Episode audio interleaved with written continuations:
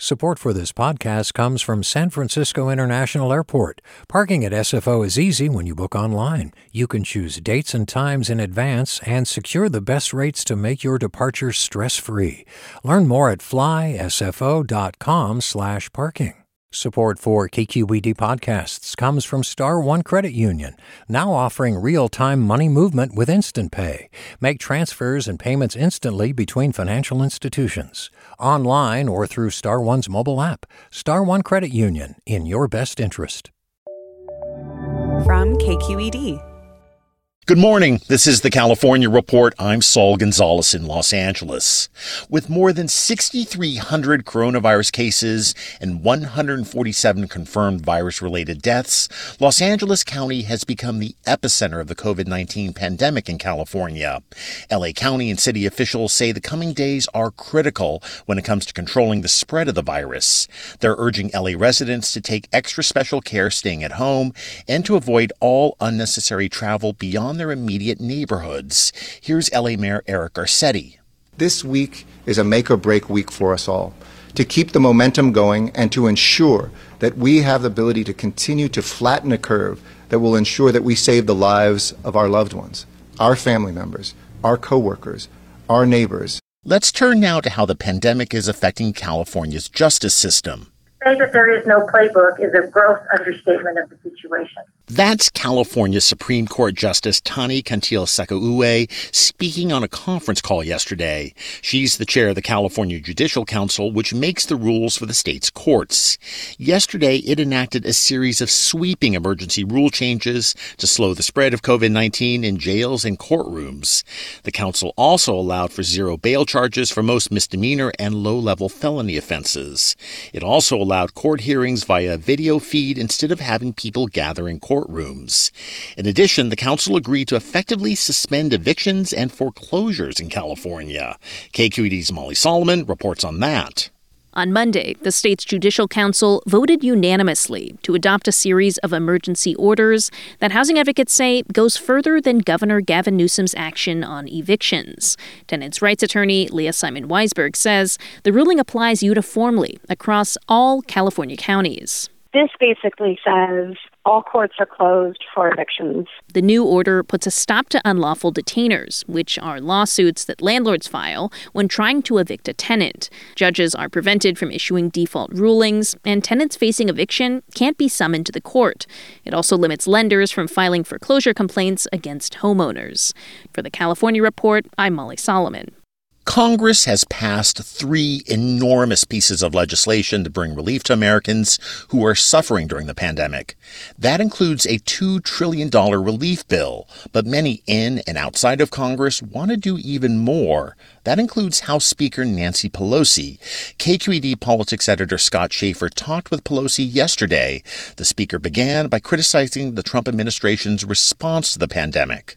Well, I do think that, you know, we're trying to be as not political in all of this, but they really, the federal government uh, has been delinquent and uh, slow in coming with a central command. This is a war, the president says. We need a central command on how to increase the supply chain and fi- identify the supply chain and then to allocate the resources on an as needed basis and not on the political basis of somebody who made nice, nice on the phone with the president uh, to get this to where it is needed, when it is needed, and then move on to other places.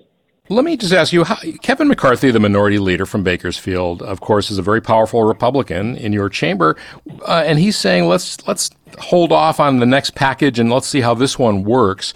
Does that seem unreasonable to you? And, and what's your relationship with him like? You'd think that, I mean, uh, you're the two most powerful members of your party. I was wondering, do you talk to each other? Well, what's your relationship like? Well, as one who has served as minority leader, there's nothing comparable to the Speaker. Awesome power, says she immodestly. Look, we passed three bills in the month of March. Our first bill, March 4th, testing, testing, testing. It still hasn't been done. That's, that's one of the reasons that we do not have a complete handle on the challenge we face. Why hasn't it been done? Why, why hasn't it been done?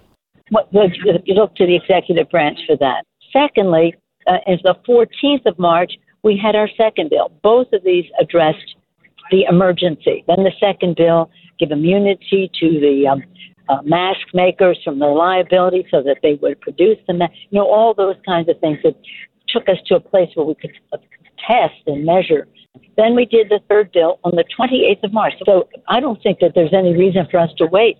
Uh, just look at the influx of applications for uh, uh, unemployment insurance. Just look at the applications uh, for the PPP, the uh, the program for small businesses. Just look at the need for more food. Just look at that. And by the time we do a bill, it will take a few weeks because we're not there.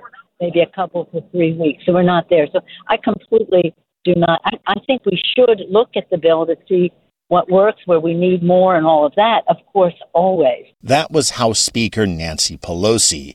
She says the next phase of coronavirus relief passed by Congress could top an additional trillion dollars. And finally, Here's a weird one. Lots of Californians are feeling cooped up and stressed out due to physical distancing and being stuck at home. But there might be other members of the household whose mental state could be changing. Our dogs. CapRadio Sammy Caiola reports on why some dogs are acting strangely during the stay at home order. Sacramento trainer James Summy says he's seeing an uptick in calls from people whose dogs seem not quite themselves. There's something new, there's something that changed that one stressor kind of kicks it off and they start barking, chewing, digging, biting, fighting. Experts say dogs have stress thresholds just like humans, and when there are too many changes, an owner working from home or kids not going to school, they can lose their coping mechanisms. Plus, our anxiety can trickle down to them. They're not sitting there wondering if we are going to succumb to a horrible virus, but certainly our concerns become their concerns. Liz Stelow is a veterinary behaviorist at UC Davis. If I had a dog that particularly worried when I melted down, I might try to find another place in the house to do that so that he didn't have to take part in it. She says sticking to normal schedules where possible and giving dogs space and alone time can help. For the California Report, I'm Sammy Caiola in Sacramento.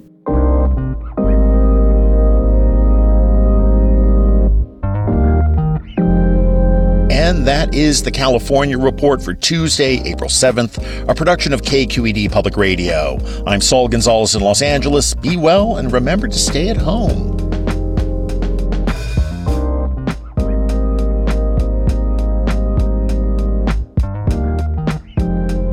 Support for the California Report comes from California Earthquake Authority, urging Californians to prepare for the next damaging earthquake.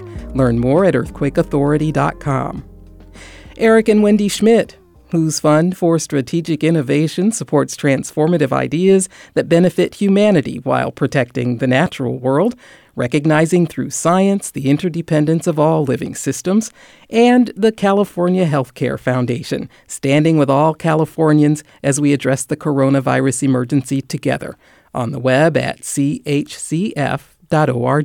Support for this podcast comes from San Francisco International Airport. Parking at SFO is easy when you book online. You can choose dates and times in advance and secure the best rates to make your departure stress-free. Learn more at flysfo.com/parking. Support for KQED podcasts comes from Star One Credit Union, now offering real-time money movement with Instant Pay. Make transfers and payments instantly between financial institutions, online or through Star One's mobile app. Star One Credit Union, in your best interest. Hey, I'm Brian Stelter, and I hope you'll join me on Inside the Hive from Vanity Fair.